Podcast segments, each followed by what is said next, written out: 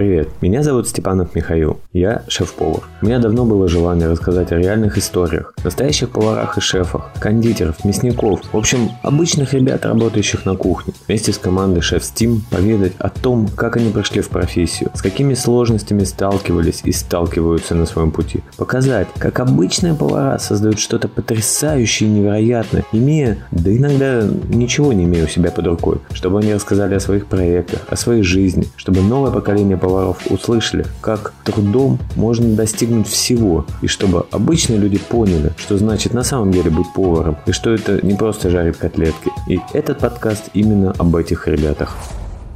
Я всю жизнь на кухне, весь заслуженный, перезаслуженный, и лучший повар, и повар столетий, и черт знает, что там еще. Надо же кому-то опыт передавать. Вот я решил создать такую маленькую школьную империю. Институт. Ну, если уж совсем честно, то это не я решил, а министр культуры Франции. Подкаст про поваров в запаре. Всем привет, с вами, как обычно, Степанов Михаил, и я продолжаю знакомить вас с различными интересными поварами, шеф-поварами, кондитерами, технологами. На самом деле, выпуск с Оливой Асель оказался таким очень интересным, да. Многие повара говорили, что это круто, что мы взяли интервью у молодого повара, тем более она такая девчонка классная, живая. Тебе, кстати, Асель, привет. И так получилось, что после фестиваля Шеф Steam, который проходил в Москве, кто не помнит, на меня вышел тоже еще один молодой повар, проявил такой активный интерес, и мне это понравилось, мы с ним пообщались, и решили записать еще один выпуск именно с молодым поваром. И я предлагаю начать с ним познакомиться, чтобы он уже немного рассказал о себе. Привет! Э, привет, привет, ребят, и всем, кто слушает этот подкаст. Э, меня зовут Фаза, это сокращенное имя от моего полного имени Фаюзидин. Мне 20 лет, и я работаю поваром, как ни странно. И хотел бы сказать, что это, блин, одна из самых невероятных вещей вообще, которая есть на данный момент, ну, лично в моей жизни, так как эта работа столько всего приносит э, в плане эмоций и всего такого развития. У тебя такое самое насыщенное приветствие. Обычно так, привет, и все, да, то есть а я потом даю наводящие вопросы. Слушай, не, молодец, это круто, потому что наше общение, оно должно быть, ну, просто как диалог, потому что целью подкаста было и есть на самом деле не какая-то там коммерческая, да, а рассказать, что такое жизнь повара, да, то есть если мы говорим об опытном поварах, чтобы они своими рассказами показали, что обычным трудом можно достигнуть всего, главное желание, а в лице молодого поколения это как раз очень интересный взгляд того, а что сейчас происходит. Давай так поподробнее расскажи о себе в том плане, что именно где ты сейчас работаешь, где ты родился, то есть как пришел в профессию, как ты стал поваром. Давай вот с этого. Хорошо. Как я стал поваром? Стал я поваром буквально спонтанно и случайно. Это было после окончания гимназии в Санкт-Петербурге. После того, как я окончил гимназию, начался, как вы все знаете, этот коронавирус. Было тяжеловато в плане всего почти. Поступления и обучения в университете. И все это было разом. И просто надо было чуть-чуть подзаработать деньжат летом перед началом учебы. И мне предложили работу в районном ресторане Санкт-Петербурга. Это был итальянский ресторан, находившийся на краю города, грубо говоря, в Шуваловском проспекте. Назывался он Royal Pizza. Там я начал свою такую карьеру небольшую в роли повара. Начинал я заготовщиком, и это было невероятно в плане опыта, так как, вау, э, я всегда наблюдал за людьми, которые готовят, за родителями, которые всегда готовят, э, особенно мамой, как она готовила, что она делала. Еще хотел бы сказать, что я родился в Узбекистане. Да, я этот момент как-то пропустил чуть-чуть. Ничего страшного. Я только хотел задать вопрос. Сколько тебе лет? Ты, по-моему, да, не, да, да, назвал. сказал вроде. Да, вот давай сейчас расскажи, ну, откуда вот, ты, какой да, возраст. Наверное, да, давай. Сказать. Я родился в Узбекистане, но я вырос э, в Питере. Мои родители приезжали в Россию с целью заработка, и в какой-то момент привезли также меня и моего брата в Россию, когда мы были очень э, молодыми. Мне было 6, моему брату было 7, как мы вообще приехали в Россию, в Питер сразу же. И родители также работали на обычных работах, зарабатывали, а мы учились. Нас взяли в детский сад, моего брата взяли сразу в школу, в первый класс, а я отучился один год э, в детсаду и потом перешел в гимназию. Мне сейчас 20 лет. Смотри, э, ты сказал, что ты пошел на подработку, то есть ты не пошел учиться, а именно по профессии. То есть, а на какую профессию ты шел учиться? Я шел учиться на экономиста, это был бухгалтерский учет, это были курсы в университете. Как я понял с нашего с тобой разговора, ты решил не заканчивать да. а, эти годы, соответственно, образования, да, и углубиться именно вот в гастрономию. Скажи, почему? Вот все-таки работа поваром, она, слабо выражаясь, непростая, да, сложная. это 100%.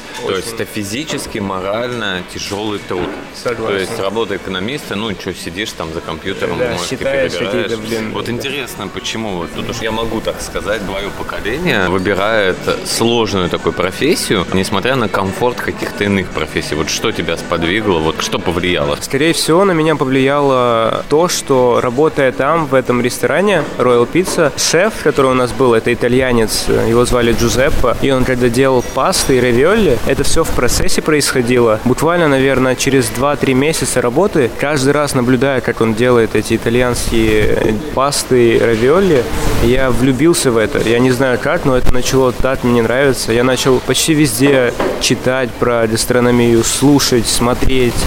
Особенно это был э, Инстаграм, как и сейчас. Мне кажется, почти все сидят в Инстаграме. И через Инстаграм я очень многое узнал в плане гастрономии. Столько всего есть, столько разных талантливых людей, делающих невероятные продукты, техники и блюда, работающих в отличных ресторанах со звездами Мишлен. И вот, скорее всего, меня сподвигло на продолжение работы, наблюдение за лучшими в своей сфере, грубо говоря. На самом деле я подытожу, скажем так, ты обмолвился о том, что вот звезды Мишлен, и я просто ребятам наперед скажу, что вот у него была цель именно поработать в ресторане со звездой Мишлен. Да. И ты достиг этой цели. Сейчас, да, я сейчас реализовал работаешь. эту цель. Да, вот расскажи вот сейчас, где ты работаешь конкретно сейчас, на какой должности, да? Я думаю, это тоже будет интересно, все-таки вот такой разрез, как бы твой путь вкратце. Сейчас я работаю в Москве, в ресторане «Белуга», э, где выступают шеф-поваром самый молодой шеф-повар, который получил звезду Мишлен Евгений Витентьев.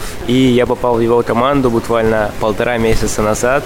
И все еще держусь, меня пока не уволили и стараюсь развиваться. Как-то ты это не позитивно меня пока не уволили. Интересно же, давай открыто пообщаемся. А почему? Есть варианты, что уволят? Как я понимаю, есть шансы на это, так как э, работа в Белуге достаточно непростая. В плане том, что там очень много людей, реально жаждущих и желающих развиваться каждый день, непрерывно, вкладывая в свой труд по 15-16 часов, вкладывая в работу, только потому что они хотят развития. Там очень много стажеров, которые приходят нам стажироваться бесплатно и хотят в будущем, конечно же, работать.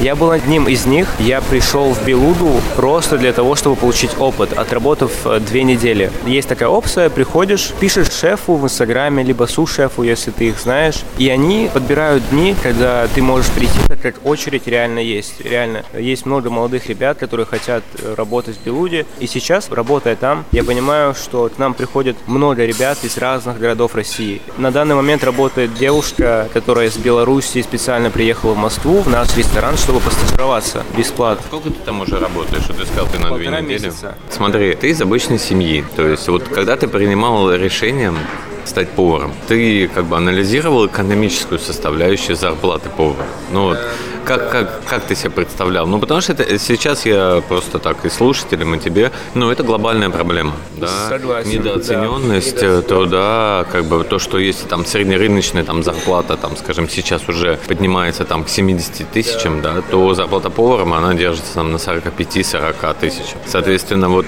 как ты принимаешь это решение, вот как ты на все это смотрел, что ты думал? Первая моя работа в Питере, где я работал, я получал за смену, уже это было мне 17, точнее 18, я уже зарабатывал и получал 2000 рублей за смену заготовщиком. И на тот момент это были достаточно большие деньги для подростка, который начал вообще работать. И я, конечно же, в первом плане думал, вау, я зарабатываю, это большие деньги, я буду копить, развлекаться, грубо говоря. Ну и чего, как копил? Накопил или все-таки развлекался? Все-таки развлекался, это были первые нормальные деньги, которые я сам заработал. И, конечно, я был э, таким прям, можно сказать, на эйфории от того, что я зарабатываю. С лягушками? Может попробовать, а? Ну и пробуй! Если не умеешь готовить, не бери! Что у тебя за стрипня? Тоже мне повар! Подкаст про поваров в запаре. Поработав, ты, скажем так, немножко осознаешь ценовые рамки. И вот ты представляешь, ты там хочешь жить отдельно, да, все-таки ты это анализировал, то есть вот какие у тебя мысли были, вот и сейчас какие мысли на этот счет? Мне вот кажется, что человек, как ты и говорил ранее, занимается реально любимой работой или работой, которая ему очень сильно нравится, и он готов в нее вкладывать и изучать, даже не во время работы, а в свободное время уделять этому достаточно большое количество времени, то деньги как будто бы приходят, э, я бы не сказал сами, но они открыты как будто бы твоей работе. Если ты не ставишь саму цель заработать, то ты просто занимаясь любимым делом. Давай тогда сейчас провокационный вопрос. Я тебя перебью сразу. Сколько ты сейчас в Белуге получаешь? На данный момент я получаю три с половиной тысячи за смену. Слушай, ну это э, на самом вообще вполне ну, неплохо. За 12 часов. Да, это 12 часов, но условно мы работаем больше 12 часов. Ну, это понятно. Нет, слушай, это как бы не идеально, да, сейчас, принципе, очень хорошая цена там. 20 лет, мне кажется, это очень достаточно хорошо. Ну, нет, для 20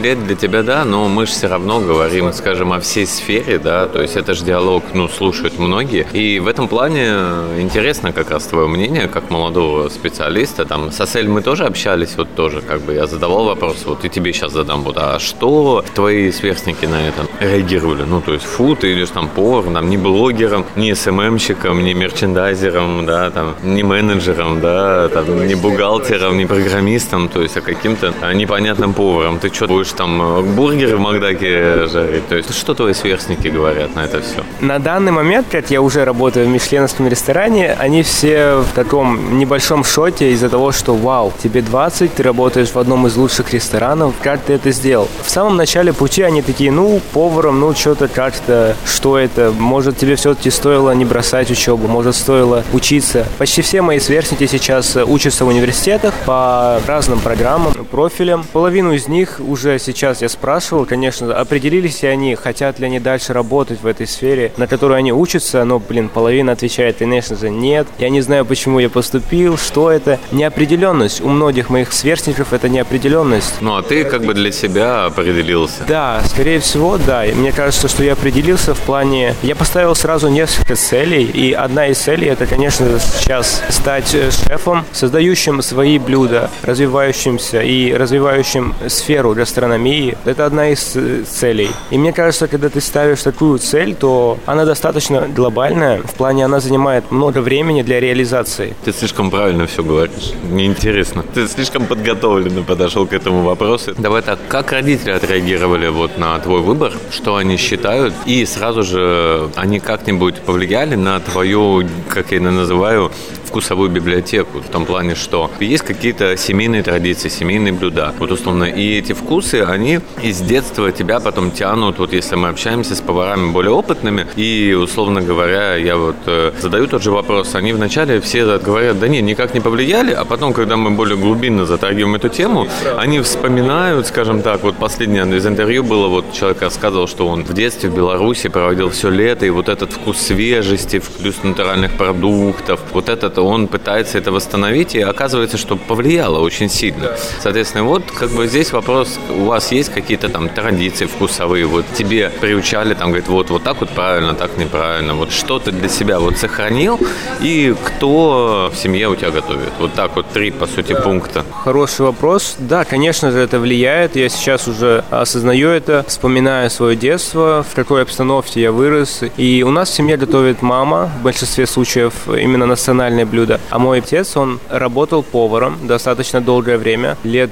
10, скорее всего. Я всегда знал в детстве, даже в школьное время, что он работает поваром, и он приносил разные блюда домой уже со своего ресторана. И было интересно, было очень э, круто, но я вообще не осознавал, что я свяжу с этим свою жизнь. И родители, конечно же, удивились после того, как я сказал, вот, я хочу развиваться в этой сфере, так что, скорее всего, я не смогу следовать вашим планам насчет того, чтобы отучиться, получить диплом. Конечно каждый родитель хочет, чтобы его ребенок получил образование, но пока что я двигаюсь в каком-то своем направлении. И насчет еды, в большинстве случаев наша кухня узбекская, она связана с ручной деятельностью в плане много зависит от э, ручного труда, грубо говоря, там лепешки печь, хлеб тот же самый печь в глиняном тандыре. Я всегда видел, как она это делала, самса та же самая, ручной труд прям с нуля, ты раскатываешь замешиваешь тесто и делаешь это все. И, конечно, это влияет, так как один из самых лучших блюд, наверное, это то, что приготовила мама в детстве. Это вот самса с мясом, сочная, очень вкусная и невероятный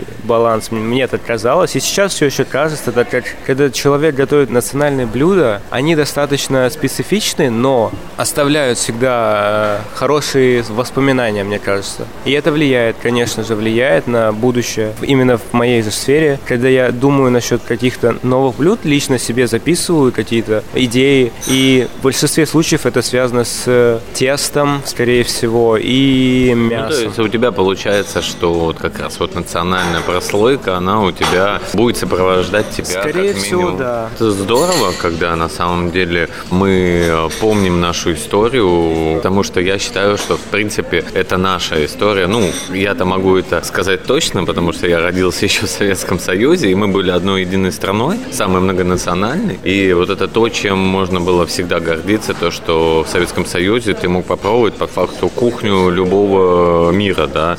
И, соответственно, вот я считаю это здорово, что сейчас, ну, у нас был э, некий такой разрыв десятилетия, когда скорее мы забывали свое и вот как раз вот делали акцент только на иностранное. А сейчас не сколько какие-то так, геополитические да, события, а сколько, я считаю, это действительно правильно, помнить э, то, что делали наши предки, да. Даже гастроботаника, ну, мне все говорят, ой, это что-то новое, да, особенно там молодые повара, я говорю, ребят, вы что, смеетесь? Вы откройте книгу 18 века, вы, почи, вы почитайте, то есть там половина блюд это гастроботаника. Это мармелад из лепестков роз, то есть это карамелизированный шиповник, суп из крапивы, и это всегда было. Поэтому в этом плане как бы это здорово, что новое поколение поваров, оно вот уже базируется, что вот ты вот рассказываешь, а цель рассказывала, что все-таки у вас как бы через родителей сопровождается вот такой вкусовой, ну, лично мне, то есть я не знаю, хорошо это или плохо, но если бы там ты бы сказал, что я вообще не помню национальное, вот я там приверженец только пасты,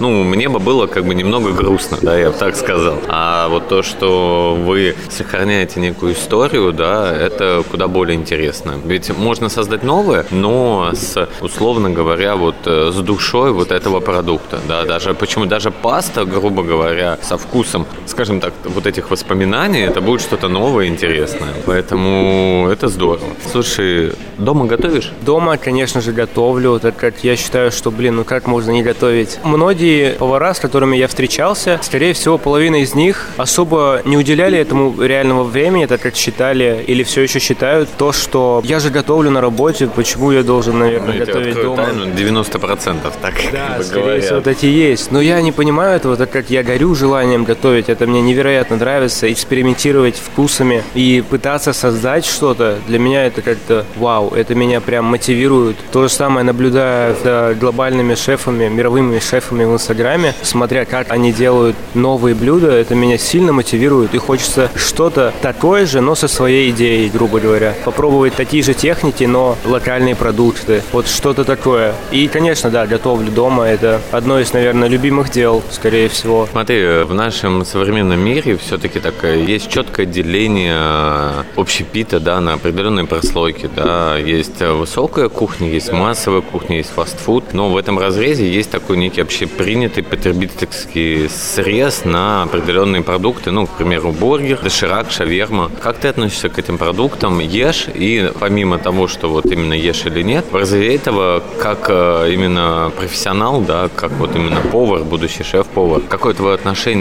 к такой подкатегории блюд, скажем так? Мне кажется, шаверма, раздел шаверма – это отдельная вообще сфера в нашей стране, так как э, это невероятный большой спектр вкусов и везде по-разному, грубо говоря. Ну, конечно же, выходя с работы, не успев э, поужинать, первым делом, наверное, я иду в какую-то шавермичную и беру шаверму, так как это очень сытно, вкусно и плюс э, просто и понятно. Мне кажется, эти три фактора, они влияют на наше восприятие. Ну, то есть ты как именно как продукт для людей, ты за этот продукт? Да, конечно, это сто процентов. Это... А в разрезе мишленовского ресторана? В разрезе мишленовского ну, ресторана... Ну, вот условно, представь, ты шеф-повар в да. мишленовском ресторане. Да, и чтобы ты бы сделал блюдо... шаверму? Ну, вот реально, ну, Я бы, конечно же, сделал шаверму, но, конечно же, в своем видении с использованием современных техник, с использованием каких-нибудь э, ярких продуктов. Конечно же, это не будет там обычный томат. Скорее всего, это был бы узбекский томат с очень сладким вкусом. Мясо то же самое, которое готовят. Это было бы совсем другое мясо, приготовленное совсем по-другому. Ну, ты, в общем, за. Я да, я точно за. Расскажи о каком-нибудь смешном курьезном случае, который происходил с тобой на кухне. Да, это, конечно, отдельная история, эти кухонные фейлы, когда ты особенно новенький. Ну, и интересно, да, послушать. Мы в свое время как бы прикалывались по-разному, то есть, ну, у нас много было приколов. Вот, может, что-то новое появилось. Ну, блин, это, конечно же, работа в итальянском ресторане. После того, как я стал уже линейным поваром за буквально три месяца, я стоял на пицце. Первая моя позиция это была пицца, и я учился делать пиццу также руками, тесто раскатывать. Это было невероятно интересно и познавательно. Так вот, э, случай такой, что при большом наплыве гостей и большое количество заказов, конечно же, не успеваешь что-то делать и думаешь, блин, надо все за раз успеть. И так получается, что я быстро собираю пиццу, пытаюсь ее закинуть в печку, и она у меня падает на пол. Это был настолько... Ну, фейл, конечно же. Это был мой Фейл был бы, если бы ты поднял ее, запихнул и обратно брал бы в печку.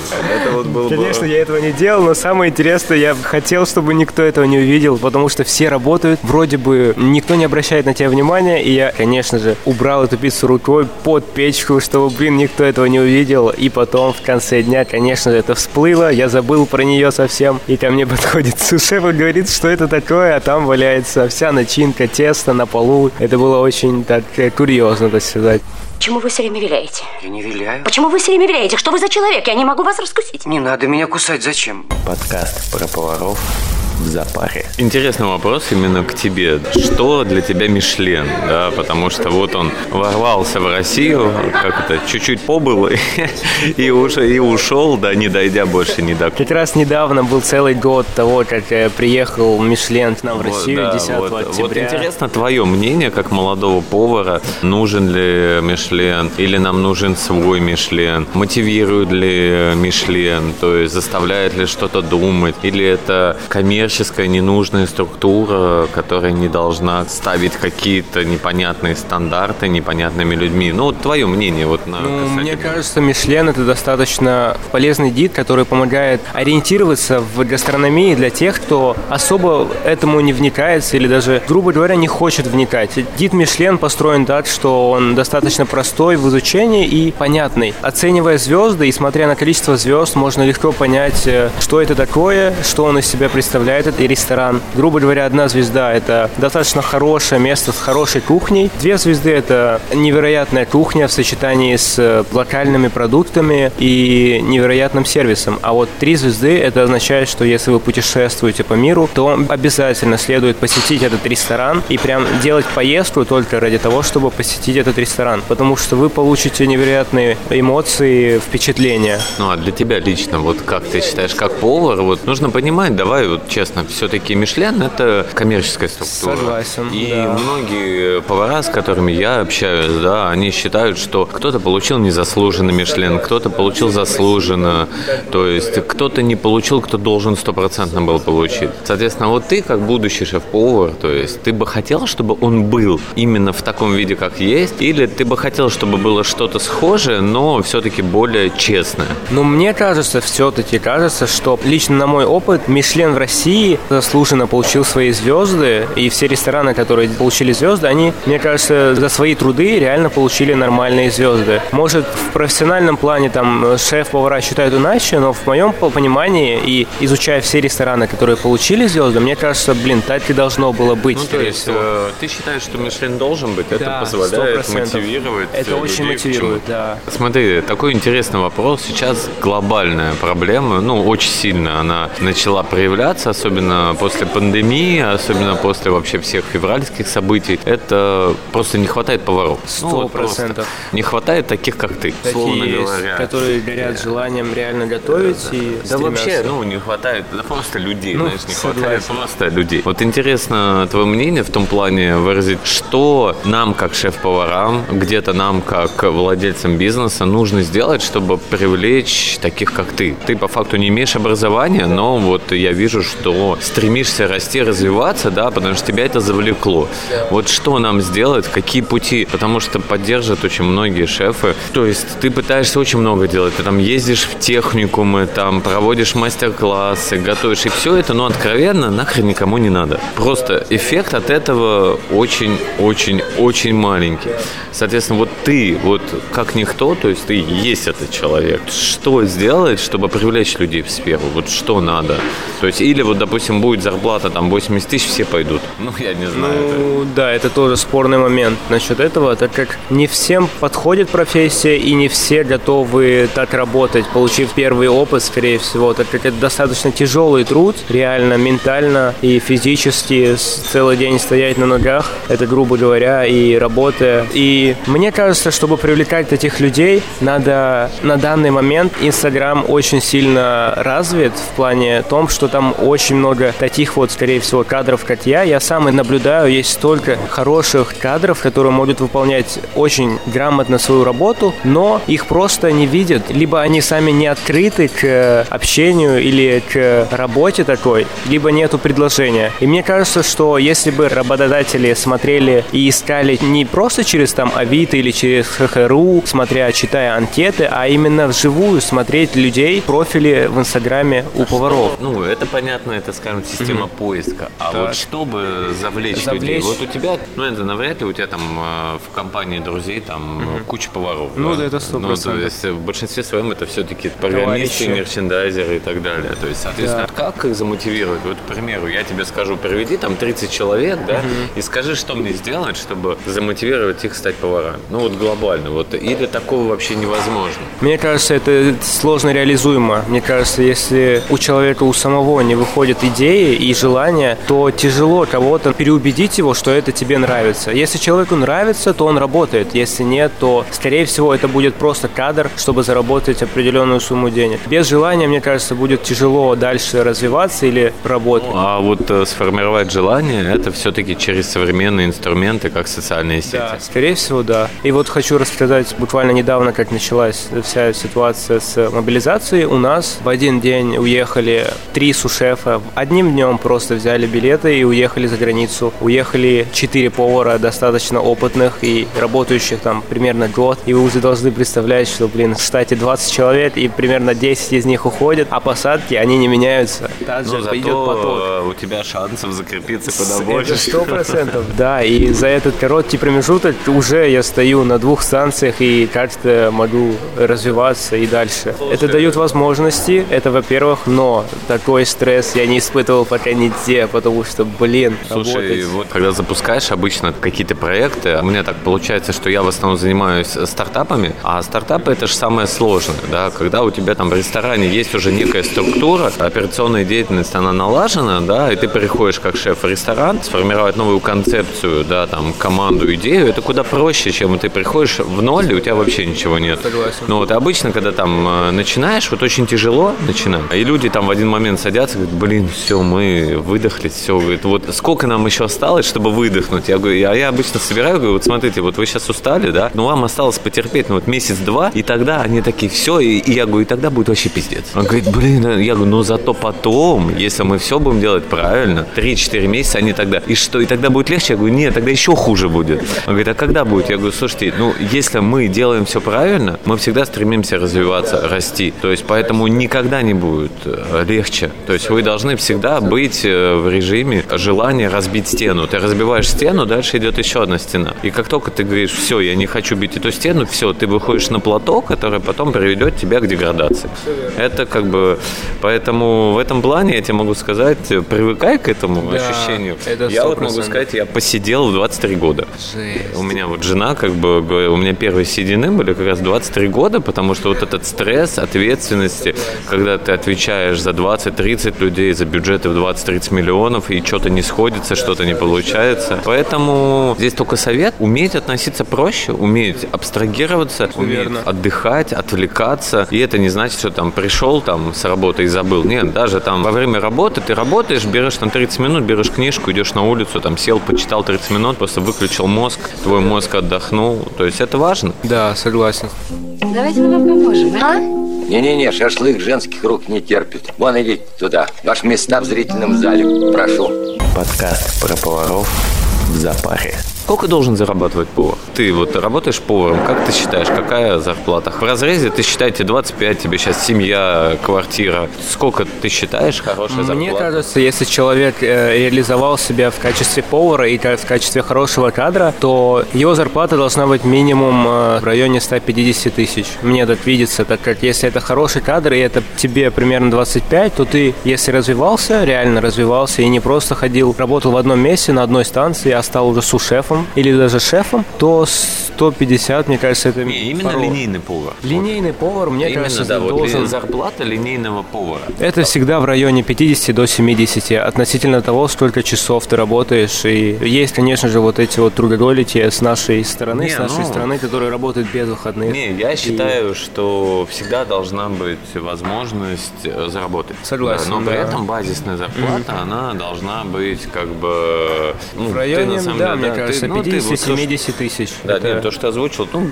да, это как бы... Это вот, для э, повара. В целом, это общее такое срез, с которым все согласны. вот Конечно, так в вот регионах он отличается, в разных городах всегда по-разному. Мне, как видится, в Москве пока что это самый большой, э, это же столица, все-таки там всегда побольше, чем даже относительно сравнивая сейчас с Питером. Я зарабатываю больше все-таки в Москве, так как там больше предложений, больше спроса на все это. И, конечно же, там побольше. Там, я думаю, от 65 до 85 может зарабатывать э, средний линейный повар. Смотри, ты работаешь в мишленовском ресторане, и вот, наверное, следующий вопрос, я его даже не всегда задаю, потому что я подстраиваю вопросы под аудиторию некую, да, соответственно, ну вот смотри, ферментация, гастроботаника, slow food, сублимация, су-вид. Наверняка это не теоретические какие-то техники, а, А это уже, техники, с которыми ты да, работаешь почти каждый день. постоянно, да, каждый Всё день, верно. потому что, ну, откровенно, многие вообще с ними не работают.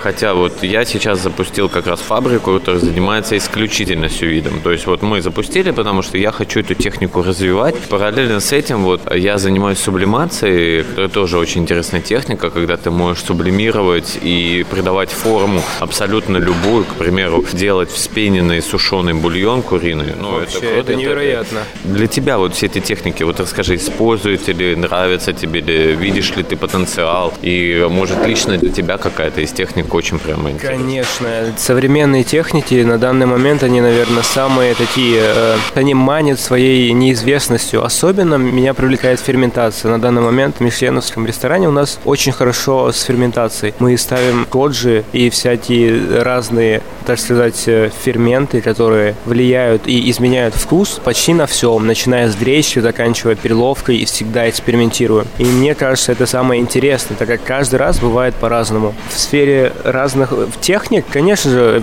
сувит это, блин, уже почти везде, мне кажется, используется, это достаточно простая и очень э, понятная вещь, которая сохраняет вкусовые качества всех продуктов, которые используются или приготавливаются методом сувит. Из э, еще техник я бы отдельно отметил страну, в которой достаточно хорошо с техниками приготовления. Это Япония. И я большой фанат техник э, приготовления и методик, и вообще концепции и взгляда на еду в Японии. Мне кажется, это та страна, где вообще произошла ферментация. И, скорее всего, вот эти есть до всего вот французского или европейских методов. Это все, мне кажется, взято из Японии. Так как Ну, вообще, на самом деле, корейцы, японцы, они индонезийцы, они сейчас, мне кажется, сейчас лидеры креатива по Согласен различным полностью. техникам, механикам вкуса, потому что, ну, они там прям максимально экспериментируют. При этом это все, что удивительно, базируется на неких традиционных вкусах и культуре. То есть вот это вот такое вот сочетание, я прям мечтаю поехать в Японию. сто процентов, это моя потому тоже что, мечта. Ну, дорого, на самом деле, это перелет, проживание, но вот именно увидеть вот это вот сочетание э, культуры, исторических традиций, когда там заведению там 500-600 лет. оно всё это еще, блин, да, оно работает. Это существует, невероятно. И при этом э, укрепляя традиционный вкус, они используют современные техники какие-то. Блин, это вообще, конечно, взрыв мозга. Да, очень, отдельно очень хочется отметить Дида Мишлен, который был в Японии. Это была столица Токио. Это был 21 год вроде бы, как гид Мишлен зашел вообще в Японию. И, блин, только представьте, за его первый визит там раздали 300 звезд Мишлен. Ну, это Если для сравнения, да, для да. вот Франции, там э, в первый год вообще выхода, там было всего лишь 20 звезд Ну, Мишлен. на самом деле это очень логично. Почему? Звезду Мишлен дают за стабильность, за качество, за целую историю, а у них, ну, там, по 600 лет одна и та же, одна, одни и те же семьи, одни и те же бизнесы. Это да.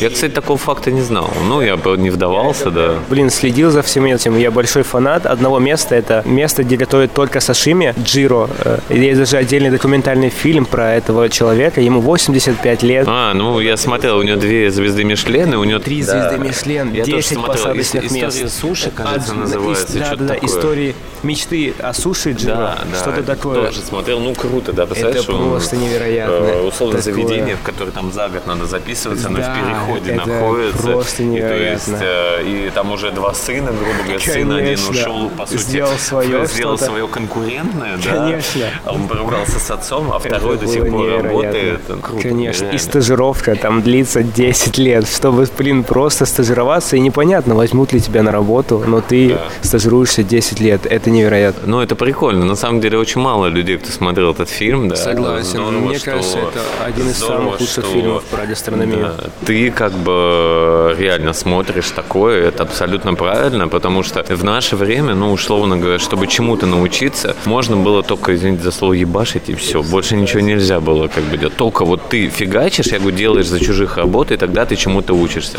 Да, А у твоего сейчас поколения да, есть есть возможностей прямо, да, на данный момент. механик, Очень можешь много. получить доступ к знаниям Ко из любого. почти, а у нас согласен. реально этого не было. Ну да. И самое печальное, что не делают этого. Ну да, многие И- даже не пользуются и даже не осознают, насколько легко достать любую информацию, Да, которая но очень, очень полезна. приятно, что ты как бы пользуешься этим. Смотри, ты уже, скажем так, идешь первый путь к, к шеф-поварскому, да, шеф-поварской мишленовской звезде, да, назовем так. Что бы ты посоветовал тем, кто только планирует э, пойти вот там 16, 15, 17 лет? Что бы ты порекомендовал? Первое, что бы я порекомендовал, это, наверное, просто попробовать постажироваться в любом из ресторанов. Мне кажется, на данный момент повара нужны везде. Я просто писал людям в Инстаграме, шеф-поварам, чтобы у них постажироваться. Когда я был в Питере и планировал свой переезд в Москву, я просто писал незнакомым мне людям, спрашивал у них, можно ли у вас постажироваться. И многие отвечают. И мне кажется, коммуникация – это самое важное в этой сфере. Попробовать один-два дня поработать в этой сфере и решить для себя, нравится тебе это или нет. Но в целом я придерживаюсь такого правила, что практика – это критерий истины, мне так кажется. Если ты попробуешь, грубо говоря, и ты лично для себя решишь, нравится тебе это или нет. Не попробовав, нельзя сказать, мне кажется. Слушай, абсолютно, на удивление, правильный и продуманный ответ. Самодеятельность! Отложите вашу сковородку! Что это вы тут затеяли? Не обедали мы, понятно? Петь, дай-ка сковородку. А зря не обедали. Щи у новой поварихи во. Рагу как в санатории. Каждые калории на своем месте. Подкаст про поваров в запаре. Слушай, ну у нас а, основная часть интервью закончилась. Дальше у нас вот блиц такой интересный. Один вопрос, один ответ. Да. Давай. Что такое вкусно? Вкусно – это всегда просто, мне так Быть кажется. поваром – это Быть творцом. первое блюдо, которое ты приготовил. Паста. Как тебя наказывают на кухне? Отчитывают. Главное качество для повара. Ну, мне кажется, это э, широкий кругозор. Фильм или сериал, который отражает нашу профессию? «Медведь». Сериал «Медведь» недавно вышедший. Да? Это Я это нереальный м, сериал, который под 100% описывает всю работу на кухне. Блин, да ладно. Там настолько передали всю эту атмосферу, я всем советую Это русский, посмотреть. английский? Это зарубежный сериал «Медведь». Блин, надо будет, я вообще не Первый слышал. сезон, 9 серий, я посмотрел буквально за один день. Да Это ладно? невероятно Всё. классный Слушай, сериал. я- Обязательно советую. отметить. Реально. Когда не давать чаевые? Когда не давать чаевые? Никогда, мне кажется. А Никогда не давать или, Э, в плане или не всегда, давать? Всегда давать, мне кажется, да. Хочешь свой ресторан? Да, сто процентов. Татарский камамбер – это... Звучит необычно. Сколько часов в сутки ты спишь? Семь, шесть. За что можно выгнать гостя? Из-за нетрезвого состояния.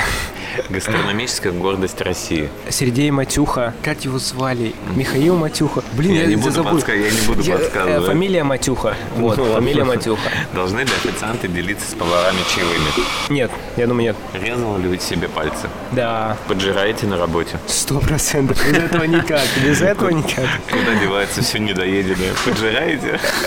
Либо поджираем, либо, блин, выкидываем. Это, конечно, страшно. Зачем делать волны на пюрешке? Волны на пюрешке, чтобы серфить на ней. Хороший ответ. Сколько блюд э, в смену ты готовишь? 20. Блюдо гордость. Гордость? Лазанья. После работы ты обычно Сплю.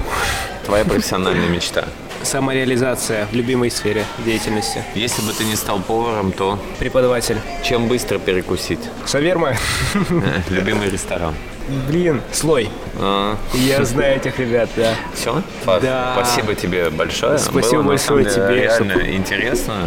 На самом деле ты меня удивил, потому что... Спасибо большое, такое- что- Ну, я просто знал, что ты не, назовем так, не профессиональный повар, то есть, ну, не, Да, не ну, шоу. И конечно. мне было интересно, при этом ты работаешь в мишленском ресторане, и твое видение, оно довольно взрослое, да, у тебя есть некие видения, принципы. Я надеюсь, у тебя все получится. Спасибо И большое. всегда можешь обращаться ко всем, я Конечно, думаю, из нас, и обязательно. ко мне в том числе. Спасибо Да, тебе большое. спасибо всем, большое всем всем, спасибо. Да, всем пока. Всем пока. Подкаст про поваров в запаре. Хотелось выразить слова благодарности сообществу шеф-поваров Шеф Steam, в том числе благодаря которому получил записать этот подкаст. Также всем поварам-участникам, кто проявил желание и возможность поучаствовать в записи этого подкаста.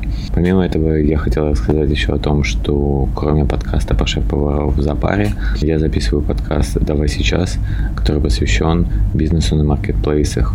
Если вам будет интересно, буду рад, если вы пройдете и послушаете один или несколько выпусков. И очень буду рад, если вы поставите лайки и подпишитесь на данный подкаст или подкаст «Давай сейчас». Спасибо вам большое. Хорошего дня, хорошего настроения, счастья, любви. Подкаст про поваров в запаре.